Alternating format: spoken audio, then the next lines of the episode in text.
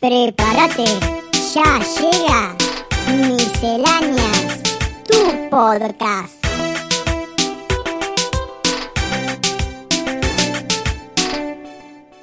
Hola a todos, mi nombre es Alberto y esto es Misceláneas.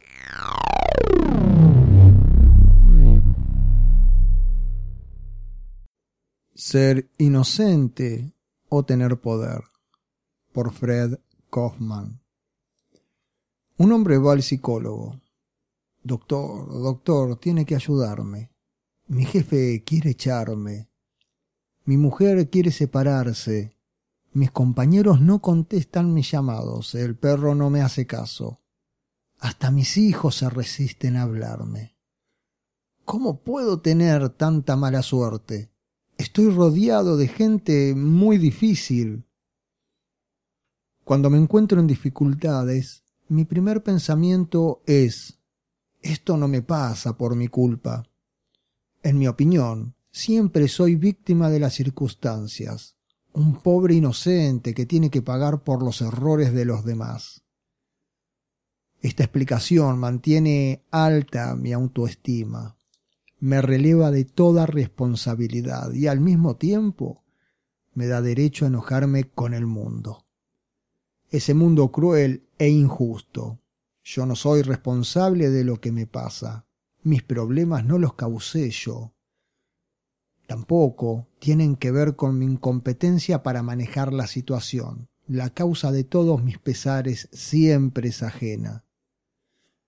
Como el problema no ocurre por mi culpa, tampoco es mi responsabilidad solucionarlo. Yo no fui quien creó la situación así que no tengo por qué ser yo quien se haga cargo. Entonces, ante preguntas como ¿por qué llegaste tarde? contesto por la lluvia, las calles están hechas un desastre, por el embotellamiento, no sabés lo que es el tráfico. Me llamaron por teléfono a último momento. La reunión se alargó.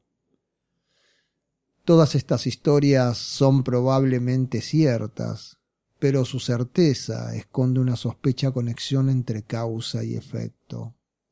El supuesto implícito en todas estas interacciones es que la causa de mi tardanza es externa. Yo no tengo nada que ver con el hecho de haber llegado tarde.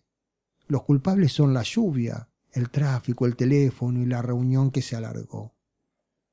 Sin embargo, si no asumo que soy parte del problema, tampoco puedo ser parte de la solución. Si mi problema no es asunto mío, ¿qué es asunto mío? ¿Cuándo seré puntual? ¿Cuando pare de llover?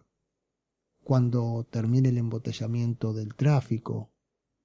¿Cuando nadie me llame por teléfono o cuando las reuniones terminen puntualmente? Para cumplir con mis compromisos dependo por completo de factores incontrolables. Soy incapaz de manejar mi destino. Cuando abdico de mi responsabilidad, dejo que el control de mi vida quede en poder de factores ajenos a mí. Desde esta actitud, ¿qué ejemplo es el que doy como líder, como gerente, como amigo, como persona? En mi ausencia de responsabilidad frente a todo lo que pasa me vuelvo un modelo perfecto de impotencia, de resignación y de resentimiento, un amargado que descarga su ira contra un mundo injusto.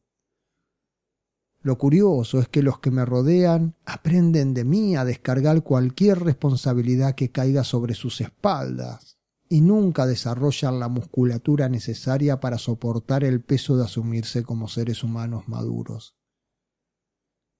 Y así, como yo culpo a los demás por mis dificultades, sin duda recibiré las culpas por las dificultades que tienen otros. Una colusión perfecta, donde nadie tiene que responder por nada y todos vivimos resentidos creyendo que nos merecemos un destino mejor. ¿Cómo salir de esta trampa? Cambiando las historias, aceptando nuestro rol protagónico en el problema, reclamando para nosotros el poder de transformar la situación aún al costo de perder nuestra pretendida inocencia. Entonces las respuestas al ¿por qué llegaste tarde? serían porque no consideré que la lluvia iba a complicar el tráfico, porque me enganché con un llamado telefónico y no me di cuenta del tiempo, porque cuando propusieron extender la reunión no me animé a expresar mi desacuerdo. Así sí puedo hacer algo. Puedo considerar cuál será el efecto de la lluvia sobre el tráfico y salir más temprano. Puedo prestar atención a mi reloj y excusarme de atender el llamado telefónico o no atender y dejar que el contestador haga su trabajo. Puedo decir que tengo otro compromiso que me impide permanecer en la reunión pero tu responsabilidad te pone en la mira de los que buscan culpables. Si ese es el riesgo de vivir con autonomía y tomar la conducción de mi vida, acepto el reto. Mi habilidad para responder no implica culpa o causalidad. Soy responsable frente a mis circunstancias y no por mis circunstancias. El que pueda responder ante una situación no significa que yo la haya generado. No tengo la culpa de que llueva, yo no puedo parar la lluvia. Lo que sí puedo hacer es tomarla en cuenta y salir con más tiempo.